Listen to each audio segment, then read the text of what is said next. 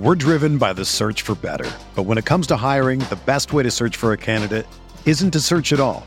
Don't search match with Indeed. Indeed is your matching and hiring platform with over 350 million global monthly visitors, according to Indeed data, and a matching engine that helps you find quality candidates fast. Ditch the busy work. Use Indeed for scheduling, screening, and messaging so you can connect with candidates faster. Leveraging over 140 million qualifications and preferences every day, Indeed's matching engine is constantly learning from your preferences, so the more you use Indeed, the better it gets. Join more than 3.5 million businesses worldwide that use Indeed to hire great talent fast. And listeners of this show will get a $75 sponsored job credit to get your jobs more visibility at Indeed.com slash BlueWire. Just go to Indeed.com slash BlueWire right now and support our show by saying that you heard about Indeed on this podcast. That's Indeed.com slash BlueWire. Terms and conditions apply. Need to hire? You need Indeed. What if Santa didn't need eight reindeer to guide him through the night?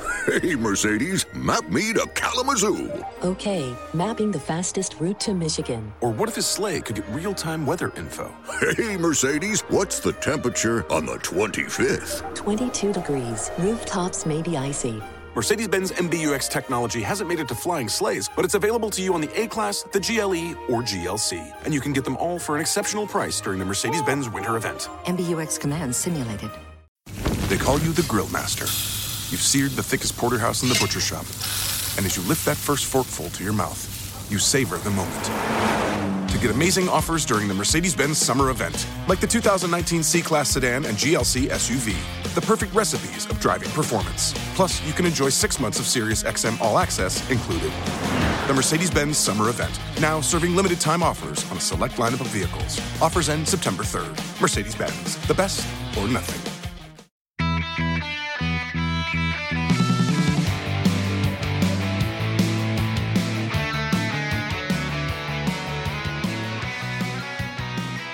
Welcome to the Barcelona Podcast, episode 135, Unmissable Opinions brought to you by the most influential voices in the FC Barcelona community. I'm Dan Hilton, and I am joined on the show today by a podcast host, a terrific musician, a Barcelona admirer. Man, why don't I have him on more? Uh, oh yeah, it's he supports Manchester United, but that's okay. I'm still so excited to reintroduce Musa Okwonga to the show. Hello, Musa. How you doing?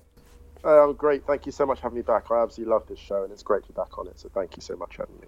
Well, we are enjoying to have you. And again, the reason we're having you is pretty clear to see for everybody. We are talking Manchester United. And even if you think this is a preview just for Wednesday's match, we're going to be talking about some grand ideas that if you're wat- if you're listening to this rather after Wednesday's match, I think there's still some important things that are going to wind up uh, being evident in the second leg of this one as well. So today we're going to get right into it. it. Again, it is pretty much all talk about the Red Devils and the upcoming Champions League fixture. Today's La Grande Pregunta, how will Ole Gunnar Solskjaer, Manchester United, challenge Barcelona?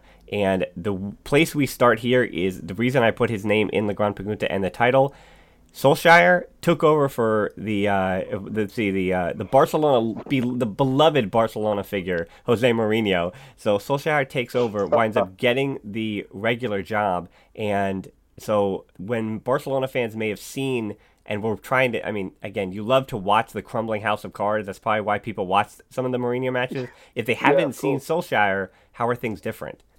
Well, in a funny kind of way, Barcelona facing a Mourinho-led Manchester United might have been a more worrying proposition, just because Mourinho is the master of anti-football, nihilism, whatever we call it. What Solskjaer has done for United is he's liberated the attack.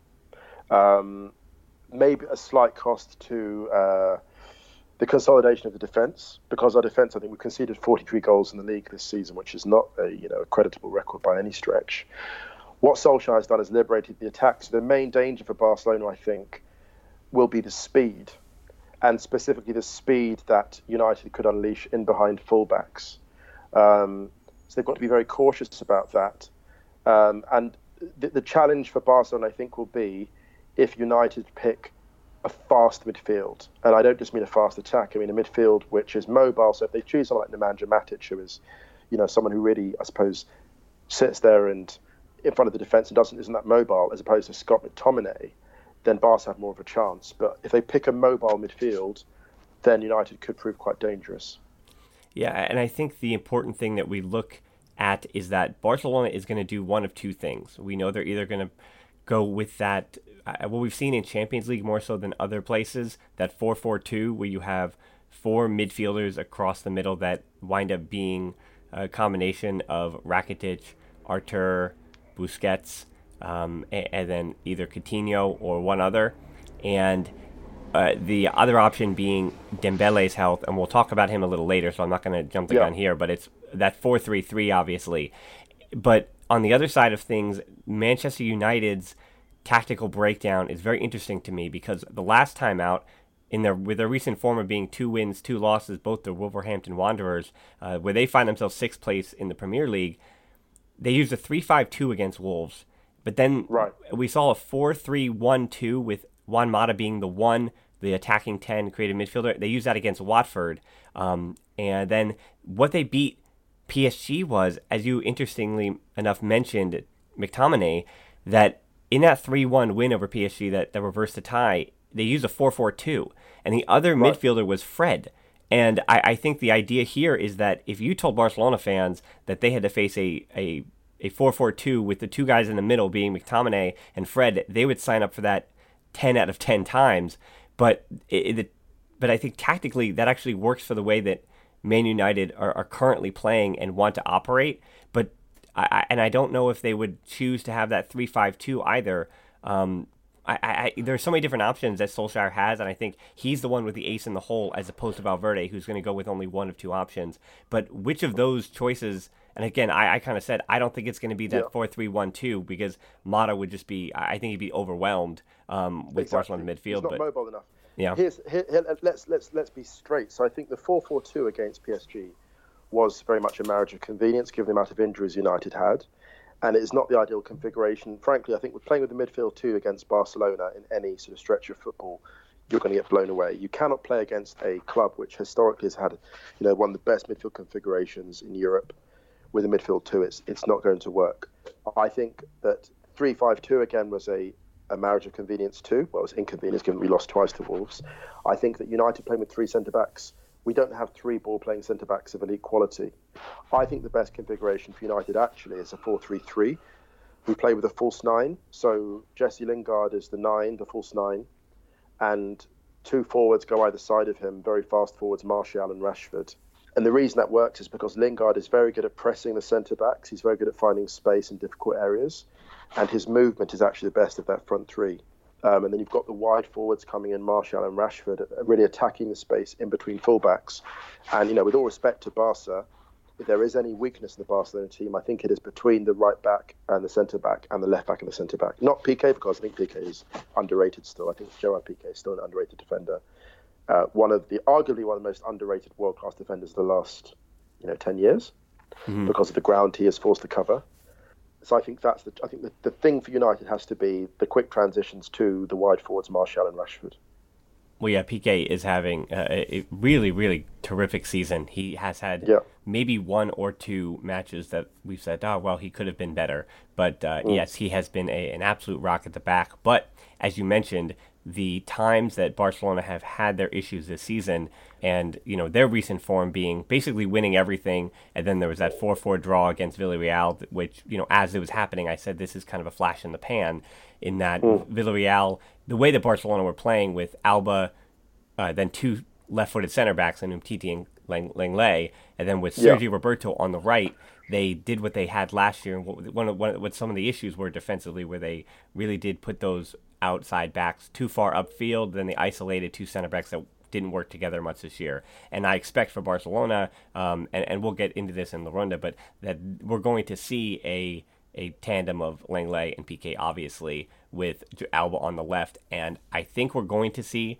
Sergio Roberto on the right, but I wouldn't be mm. surprised if he went Semedo for the first leg, and then he wound uh, at home, and then you go with uh, Roberto in the second leg. That would not be too surprising to me. But what is surprising is that, you know, the guy that, again, if you're not watching Premier League football and you're only watching La Liga, you know, we've gotten this far in the conversations and we and we haven't mentioned Paul Pogba or Romelu Lukaku yet. And in the front three that you you know you broke down, Lukaku was not involved in that. Um, so I, I, think you kind of answered the question on your own. Who should Barcelona be worrying about? And it sounds like who should they not be worrying about? Yeah, but exactly. And the reason I didn't mention Lukaku is because, as much as I like Lukaku, I think that he is an identifiable threat. Um, and I, it's not even the issue with Lukaku. I just have an issue with teams that use an out and out nine because I think in the modern game, you have to keep smart defenders guessing. And with Lukaku, you know where the threat's coming from. So even in the game against PSG, where he scored twice, when you have a player like Lukaku, you sacrifice match control to an extent. Where you have a player like Lingard, who has greater fluidity and has a better touch on the run, then the ball is kept in circulation more, and the threat can come at any one time. And if you shut, we saw it with Belgium in the semi-final against um, France. If you occupy um, uh, Lukaku with the centre backs, as they did with Umtiti and, and Varane, you take him out of the game. Mm-hmm. Um, Pogba as well. You know, the reason I didn't mention Pogba is because Pogba's form depends on what the two midfielders do behind him. Pogba is not defensively that strong. He can play that role if he gets into a tournament like the World Cup where he has to sort of anchor himself. But if Pogba is kind of caught between the creative and defensive roles, which he wasn't in the World Cup, the World Cup he was actually primarily defensive. If Pogba is caught between the creative and defensive roles, that's where the danger comes in. Um, if you don't anchor the midfield with two players like McTominay and Fred behind him, then he struggles. Um, so the reason I didn't mention him is because the midfield configuration of the two behind him has to be absolutely right. I would have Fred and McTominay there behind him, and if that happens, then then he's very dangerous. And the other thing I want to remind Barcelona fans as well too is Jesse Lingard has been around a little longer than we think he is. He is in his mid 20s. He's not a, a spring chicken.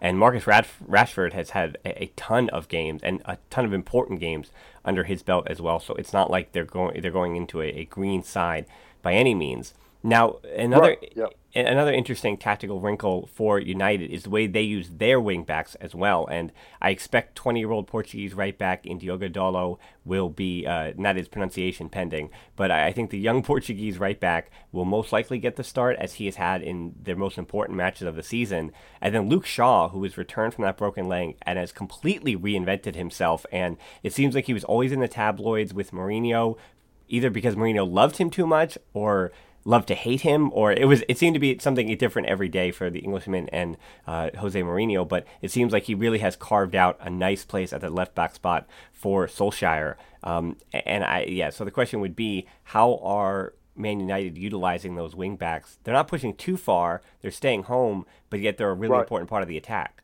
I think what's going to happen to fullbacks, funny enough, is I think that we're going to go a kind of we might even do a Barca in the sense that we might have a relatively conservative fullback. Um, so for the Sergio Roberto role, we might actually have Ashley Young to start with, mm-hmm. and for Luke Shaw, for Jordi Alba, we'll have Luke Shaw. Now, actually, Luke Shaw is fairly good defensively these days. He's actually probably our best defender, I would say, at the moment. Um, which is going to he'll need to be because he'll be up against I would say Messi on that flank primarily. I know Messi switches wings, but he'll he'll find himself against Messi quite a lot, cutting in perhaps. Um, and I think the reason that we might have um, Young there instead of Dalot is Dalot is tremendous going forward, but there are gaps behind him. It's why you've seen him in a, in a wing back configuration as opposed to a, a back four so much, because he's still young, he's still learning his craft. And the problem is that we'll get onto Dembele in a second. A player like Dembele, who is utterly ruthless at attacking space, could expose um, that inexperience. Yeah, 100%. And I, I, think that was the thinking, too, that I guess we talk about the X factor that Solskjaer does have all these options, but when right. you, eh, regardless of the Manchester United back two and being the center backs, where whether it's Smalling, I would not expect him to go with Phil Jones. It seems like it it would be Chris Smalling and Victor Lindelof, the uh, the Swedish center back. That again, not too good under Mourinho, but having a second life now here uh, under Solskjaer. And I Absolutely. would, but I think that again, the fear comes and this is a it seems to be a joke, but it's a truth that Man United fans should be afraid of the idea of a one-on-one isolation between Suarez and or worse Messi against uh, the likes of Chris Smalling, who again he has that physicality, but as we know, Barcelona are not ever going to try to uh, win a header and score a goal on a set piece, but Barcelona are going to try to break you down through the middle through one-two combinations between the best of friends in Suarez and Messi, and again trying to isolate any of those center backs wouldn't be uh, just uh, awful for them uh, if you did if you had a, a, right back that was not staying home uh, and, and, trying to deal with that threat. It's funny because Pep Guardiola talked about Iniesta a few years ago and said what Iniesta taught him was the value of attacking centre backs. And if you look at like the top European teams, the weaknesses they've had, really enough. If you look at like Atletico Madrid, if you look at Borussia Dortmund, they're weak down the middle, and it's almost the kind of crossbow approach: attack the heart of the the defence. And if you attack the heart of United, there are rich pickings there. This is the fear that we have, absolutely, and that's why our defence midfielder has to be the right person. If, if Nemanja Matic is named in front of our back four, I won't know. I'll, I'll, be concerned because mm-hmm. Matic has been attacked consistently, and they found space behind him uh, for the last 18 months and Barca, Valverde in particular, be very aware of that. Um, yeah, and the thing about Smalling and Lindelof is that they're probably, I mean, Smalling's distribution is better now, but they're probably the best two at distributing the ball, playing out from the back. Um, Lindelof is good in terms of controlling space. Neither are particularly fast. So if you get past Smalling or Lindelof, they're not going to catch you unlike someone like Varane, for example, who Varane can catch you in a sprint, or Umtiti, you know, a fully fit Umtiti can catch you in a sprint. So we're going to really try to avoid getting um, either of those guys in a foot race with Suarez or Messi. Quite frankly, I don't think anyone. I don't think anyone wants to be in any kind of foot race with Messi, but um, let's try and avoid that as best we can. Yeah, well, I have to say, a Luis Suarez, Chris Smalling uh, foot race is one that goes in slow motion but and doesn't end well for anybody. But uh, I mean, and we've been talking about why Man United should be our, our in I guess in this tie, unfortunately for them, seen as the underdog, which is terrifying mm. to Barcelona fans in, in the same respect because they don't want to be and they haven't really felt good about being that heavy favorite because of the weight of the Champions League campaign this season. It's one that me as a podcast host of the Barcelona podcast have felt that there is a weight to every single one of these. And again, it's still just the quarterfinal. And, you know, the, all the little factors that go into this that we have to really break down. Uh, how about this one? That Barcelona have had they had that midweek match last week against Villarreal. Then they play on the weekend Atletico Madrid with a starting eleven that I'm going to expect Ernesto Valverde might go with the exact same starting eleven, and that was hmm. a, in that in a grueling match against Atletico Madrid. That yes, they win two nothing, but those two goals come in in the the in the middle of the 80th you know the 80th yeah. minute. They come in the 85th and or 86th and 87th, whatever it was, uh, what have you. And they had to wait so long to finally break down Atletico Madrid that only had 10 men. And in the same respect, Man United, meanwhile, had been at home on their couches with their feet up, resting for 10 yeah. days. And I wonder. Well, good. Well, that's the perfect dress rehearsal. Actually, can I just say this? Sorry to jump in there. No, no, please. That is the perfect dress rehearsal for Barcelona. What better dress rehearsal could you have for a Champions League quarter final? Than a game against Atleti, who, frankly, and I was talking to my friend about this, Ryan, on our other podcast. I was saying there is no team of what there's there's no other team of world football whose chances of winning actually go up once they go down to ten men. Yeah, that's Atleti. That's Atleti. Like they they are they Atleti are like a black hole. You know, there's those black holes, the supermassive black holes from which even light cannot escape. That's Atleti when they've got ten men. So for Barca to break them down, what was fascinating about the game and watching Barca beating Atleti it's similar to the approach they'll need against Solskjaer, um, Solskjaer's Manchester United. It was watching a team slowly winning an arm wrestle.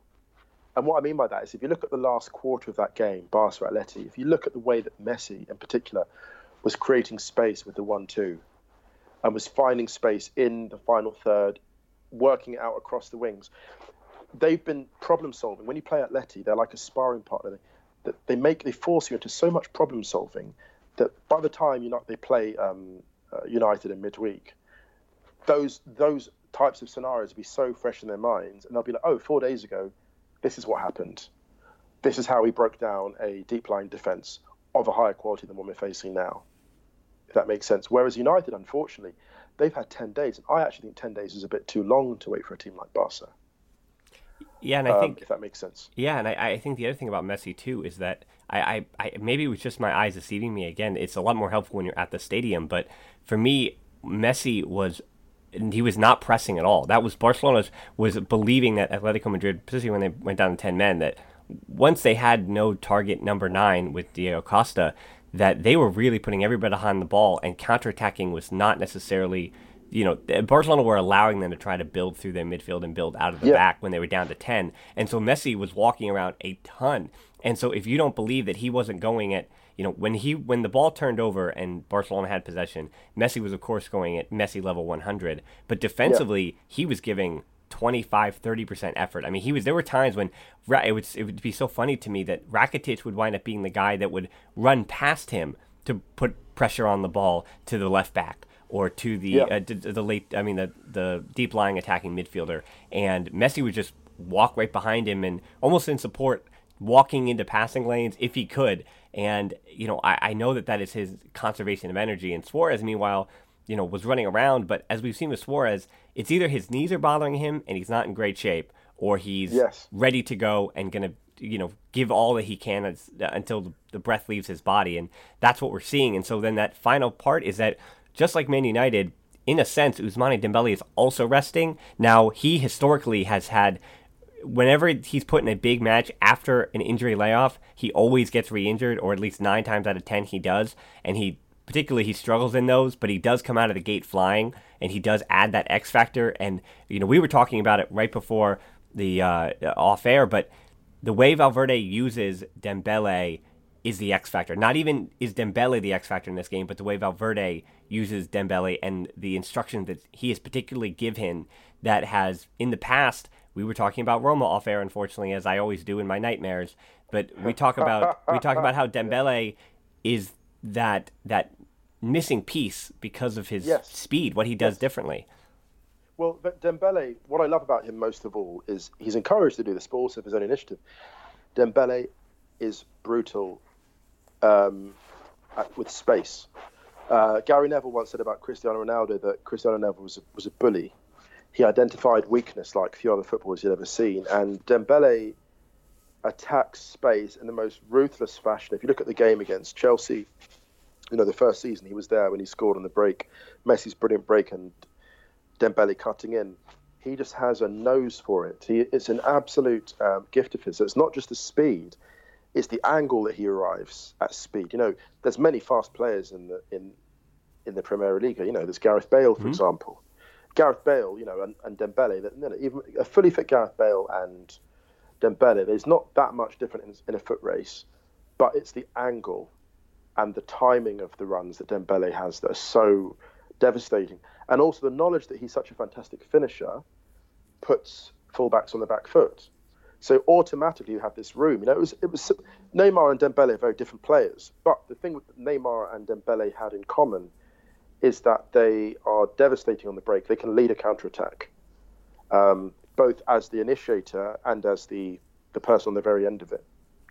Um, and that that is the X factor. There's there's really no other winger in the Barca team with that complete skill set, I think, or wide forward, I think. Yeah, and the way that Ashley Young has been playing, uh, even we've mentioned that he's been playing as a center back as well in that three-five-two at times when they've gone to mm. it. And yeah. the, Ashley Young you know, he is a little bit longer in the tooth than he once was, and he was one of the fastest players in world football for a long time, and he still has some of it. But you could expect a lot of fouling going on there because Ashley Young is somebody who's going to want to force him to the outside. But uh, yes, uh, if it is Coutinho, then the Ashley Young Coutinho matchup I think is very interesting because we saw, if I remember right, maybe a year or two ago with when Liverpool were playing basically the uh, the budgeting error of a four of their four three three under Klopp that Coutinho there were moments when he was having a field day with Ashley Young, but then in other times that once Ashley Young has kind of figured out that if you can bottle him by forcing him to his right and expecting a long shot, obviously Man United is going to live with that against Coutinho. But Dembele, because of Ashley Young's understanding that this guy can beat me, he can beat me to the touchline, he can beat me inside, yes, and there, yeah. you lose you lose options and you lose the ability to know to know where to go. So I, I, think again that is still we're recording this Monday, so you might know the answer to this by Tuesday or, or you know the day of the match. But um, Dembele's fitness uh, to me is the biggest question mark of this entire thing. You know, and uh, this is no knock on Man United, but regardless of their tactical acumen, uh, whatever it may be. It's going to be Dembele that we're going to worry about uh, and be interested to see.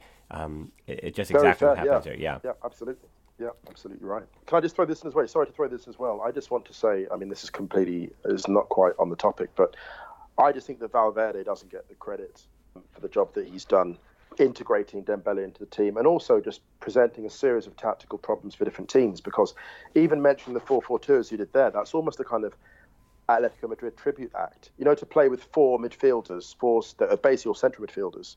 That's what Atleti were doing, I think, three years ago at one point. Um, almost like a 4-4-1-1. And the fact that Barca have such tactical flexibility means that they're genuinely so hard to work out. If that makes sense, they're always presenting new problems to opposition, um, and I think that that's going to be a problem for United. It's going to be a problem for us because you keep us guessing um, in the best possible way.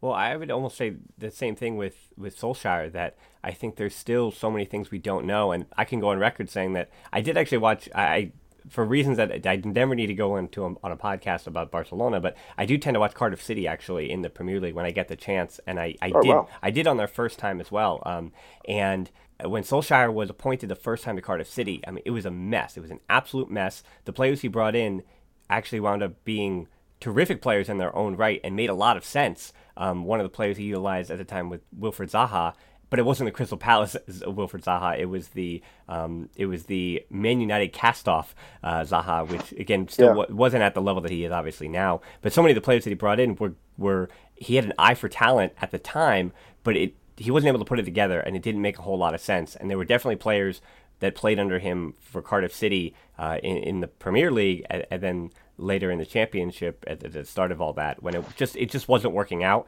and so I Absolutely. didn't have much faith in him when he took over and I I got and I, I remember sending a te- an ill uh, regarded text to a friend a Man United friend that was saying you know I, I don't know what kind of faith you could should have in because he didn't really do too great but it seems like he has been completely galvanized in the same way that when Zidane came for Real Madrid but in a different mm. way where uh, he obviously hadn't had a first team job and so this is his first one but in the same way that his former club hero there was something that is completely galvanizing about it and while Valverde has played did play for Barcelona he you know he's a hero at Athletic Bilbao that is where he yes, he was yes. that's that's where he as a player as a manager that is his his club if you will and Barcelona, he's always felt like uh, an outsider, if you will, even though obviously he's a guy that played there, that that knew the system, knew the history, knew the club. Um, but Solskjaer has this special. Uh, that, that that's that special tint of Manchester United that's forever going to be be on him, and that yes. just gives him this little extra something that it's so funny that you can succeed in such a difficult job that Mourinho had failed in before you, and yet you know the clubs that you don't do well are the ones that didn't really make sense in your career. Yeah, so it, football management, I mean, it's such a complex combination of factors. And now, especially that we're in the era of the super club where even with United's poor recruiting, it's an expensive squad still.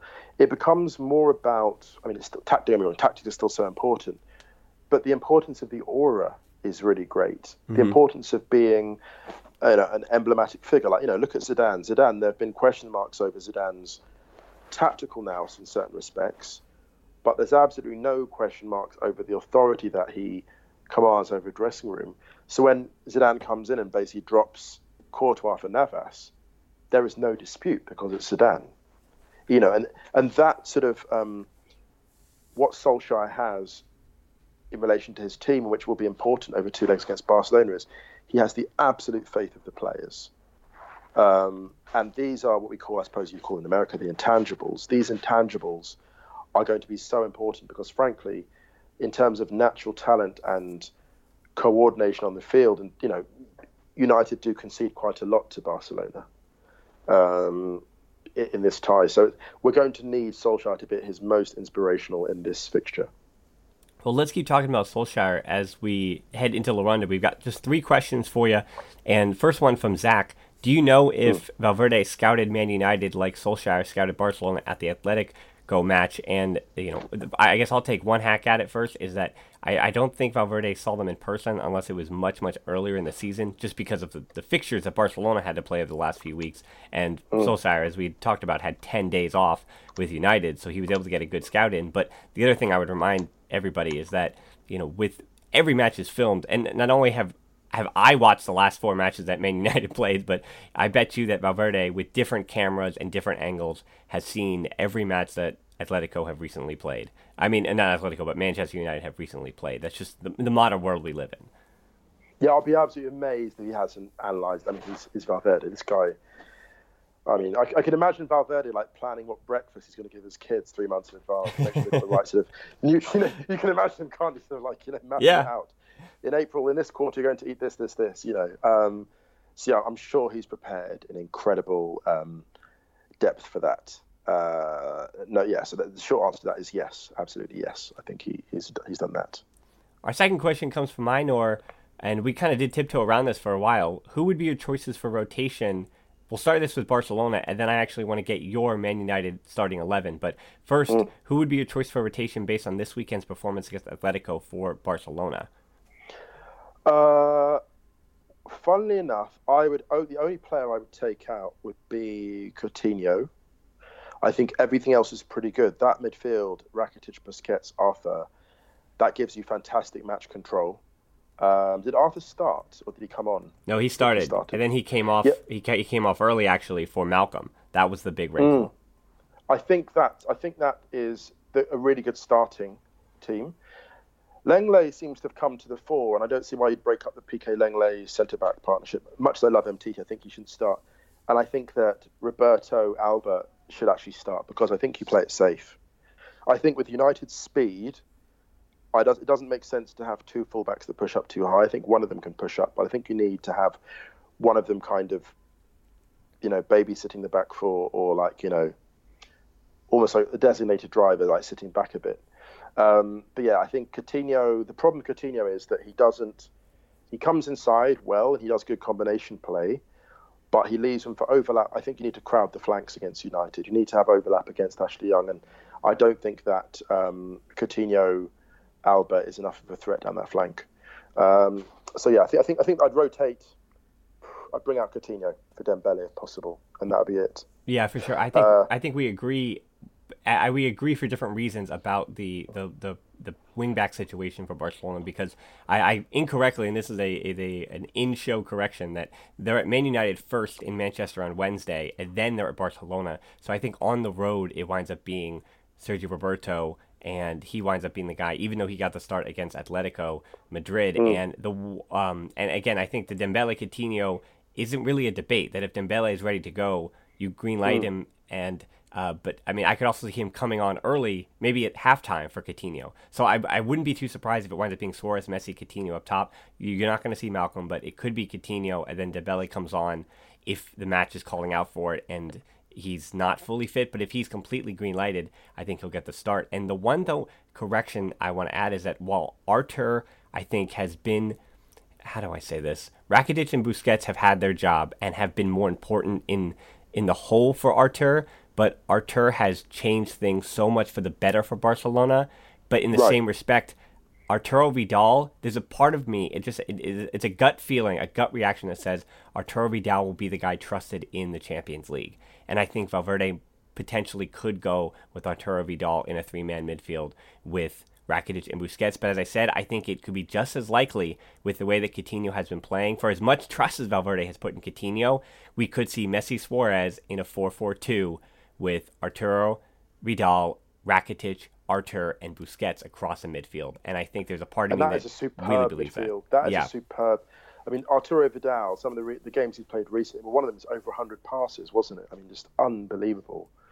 Um, over 100 passes completed or attempted in a, in a, recent game at a really high percentage of completion. So, Arturo Vidal. I mean, you can put that guy in any configuration. and He's brutal. Um, yeah, um, and for the United team, I think let's quickly run through the team. I think it should. Well, my ideal team would be a four-three-three. It would be De Gea in goal, obviously. Right back, I would actually start Ashley Young and not Dalot. I think Dalot would be um, up against it against the midfield or attack of that quality to start anyway. Maybe bring Dalot on later, but right back Ashley Young, centre backs, I think would have to be Lindelof and Smalling. Left back Shaw, centre midfield, I would play McTominay, um, Herrera actually, I think Herrera, McTominay, and Pogba. And Herrera plays well against Barcelona as well in the past, historically. And I know it's been a while since his Bilbao days, but he's historically yeah. been someone who's been. That's why Barca have wanted to bring him in in the past because he is. Yeah. He's fitting so well. Yeah, exactly. I think I think Fred is too much of a risk. Unfortunately, I think Fred McTominay is too much of a risk. I think McTominay, Herrera behind Pogba, and then your front three. I would say um, Lingard as the false nine, Lingard basically is a kind of he's our version of Pedro. He's not as good as Pedro because Pedro is an all-time winger. Uh, Pedro is extraordinary, I think. One of my favourite players. He's kind of our answer to Pedro. So you have him as the false nine. Then either side of him, you have um, Rashford and Martial. Yep. Uh, yeah. That, yeah. Yeah. That's the team I'd start with.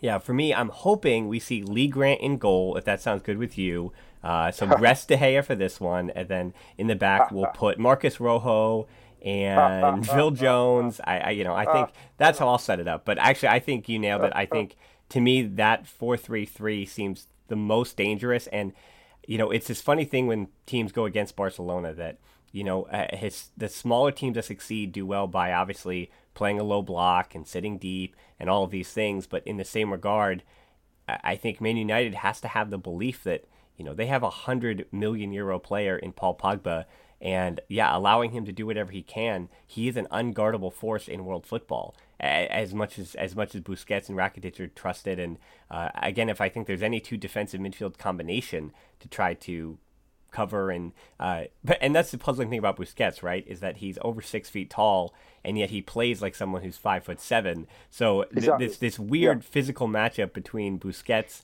and I mean Rakitic is is obviously a few inches shorter than Paul Pogba as well. So I, think a a, a premier uh, a premier point must be made about set pieces here as well. That I, I think both teams have an advantage on set pieces against the other, and this kind of correlates to our last question that Rick asked. Is there concern that only Messi and Suarez are, are generally getting on the score sheet? And one of the ways that Messi in the last month has gotten on the score sheet is on free kicks and and and stop ball situations. And in the same regard, Manchester United are just again, it's the Premier League where set pieces are an important part of what you do offensively. And with yeah. the height of Man United, you know, Barcelona historically that is their their issue, that is their error. And if it's not Marcus Rashford or Martial cutting out on the counterattack, I'm not terrified of the Manchester United attack without those two guys on the counterattack. Uh, again, that being the only point. But then set pieces are also the other issue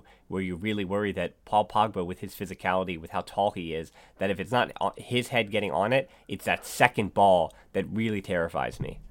Yeah, you know, it's funny because the second ball has been a constant problem. I think, you know, one thing Pogba's really worked on recently is the timing of his runs. Um, you know, as we all know, like the height is nothing without timing, and Pogba has really worked on attacking the near post ball. Um, and Marcus Rashford, look out for him on set pieces. His delivery is really improving all the time, and Solskjaer has liberated him in that sense. So yeah, there are some challenges. I mean, I wouldn't worry too much about you know Messi and Suarez scoring all the time because frankly, a lot of the teams they played against, I don't know, like you look at the game the other day, Messi and Suarez, they're really the only two players in that team good enough to score against Atleti. So mm-hmm. uh, I wouldn't worry about that too much. I think that Barcelona having a little bit of stage fright. I think that Roma, I don't want to mention that too often, but I think the Roma game is a source of trauma for Barcelona fans. But it shouldn't be because the problems against Roma were foreshadowed. The second you looked at that team sheet, you knew they were going to struggle.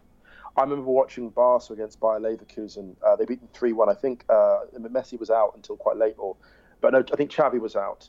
And in that game, although Barca won three one very late on with a kind of I think it was a late assist from uh, Dani Alves or something, the ball circulation was so slow in the middle of the pitch. Mm-hmm. And when Barca play without speed, they always struggle.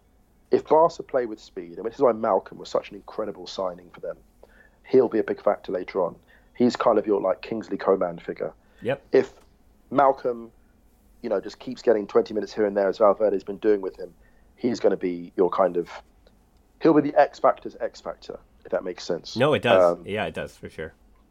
Yeah. So you know, I, I, I'm, I'm a United fan. I shouldn't be saying this, but if um, Barcelona just keep their focus, they shouldn't be they, they shouldn't be losing sleep over these next two games. Right. You know, they should they shouldn't be.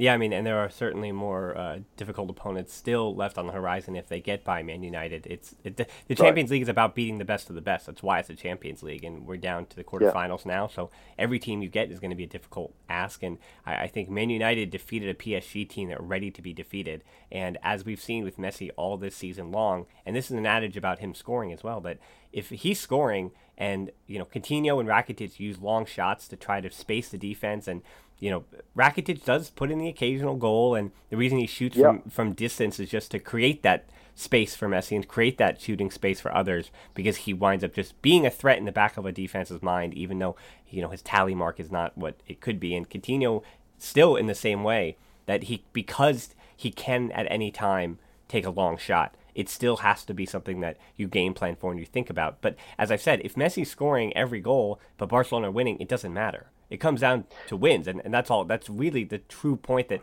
that, that matters here. And as I've said at the beginning of this season, during that Gamper Trophy presentation, when the captain speaks, Messi said, Yes. "My focus is the Champions League." I mean, this is where I have hope. This is the thing that you know, for all the Roman nightmares, the thing that helps me sleep at night is that Messi has has said and has been steadfast in saying that we basically have already won the Liga and the Copa del Rey is down to one game. And my focus this year for all of the other things has been the Champions League.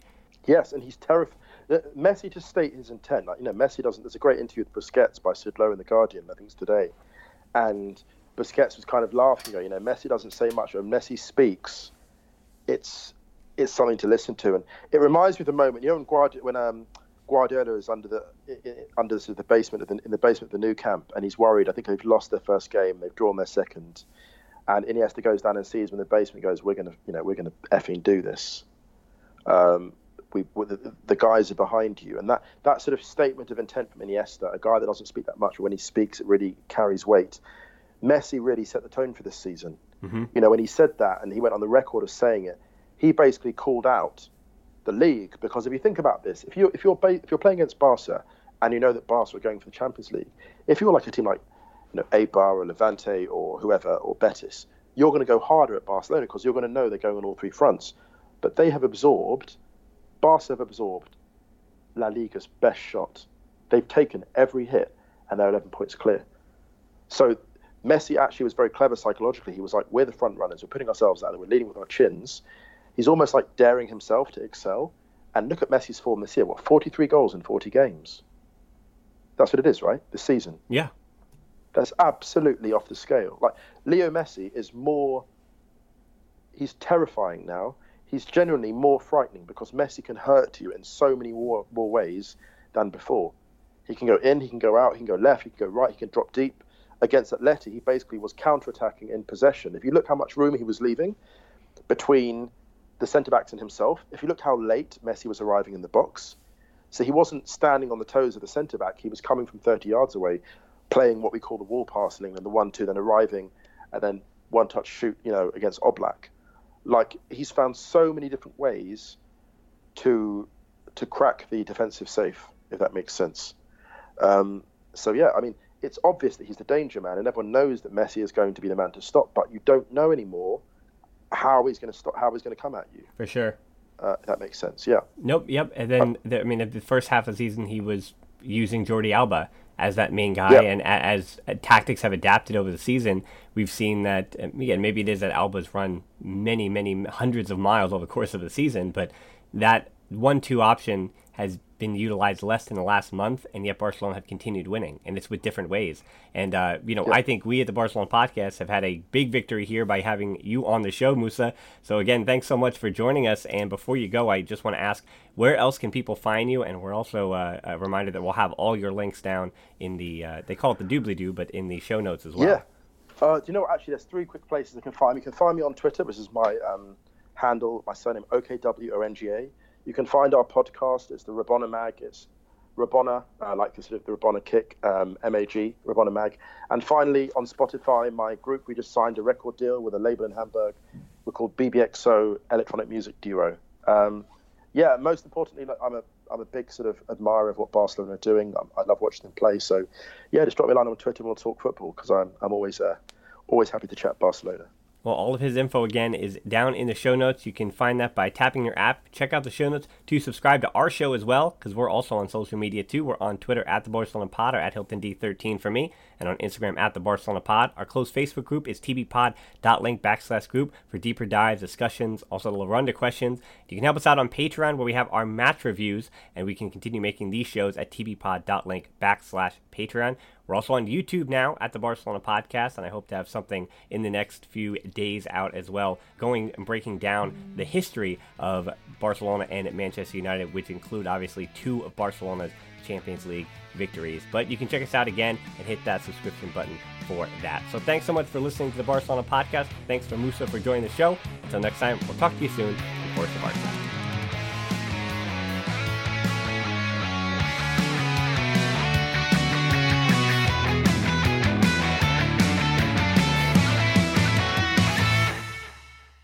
And now, a thought from Geico Motorcycle. It took 15 minutes to take a spirit animal quiz online. Please be the cheetah. Please be the cheetah. And learn your animal isn't the cheetah, but the far less appealing blobfish. Oh, come on. To add insult to injury, you could have used those 15 blobfish minutes to switch your motorcycle insurance to Geico. Geico. 15 minutes could save you 15% or more on motorcycle insurance. They call you the Grill Master. You've seared the thickest porterhouse in the butcher shop.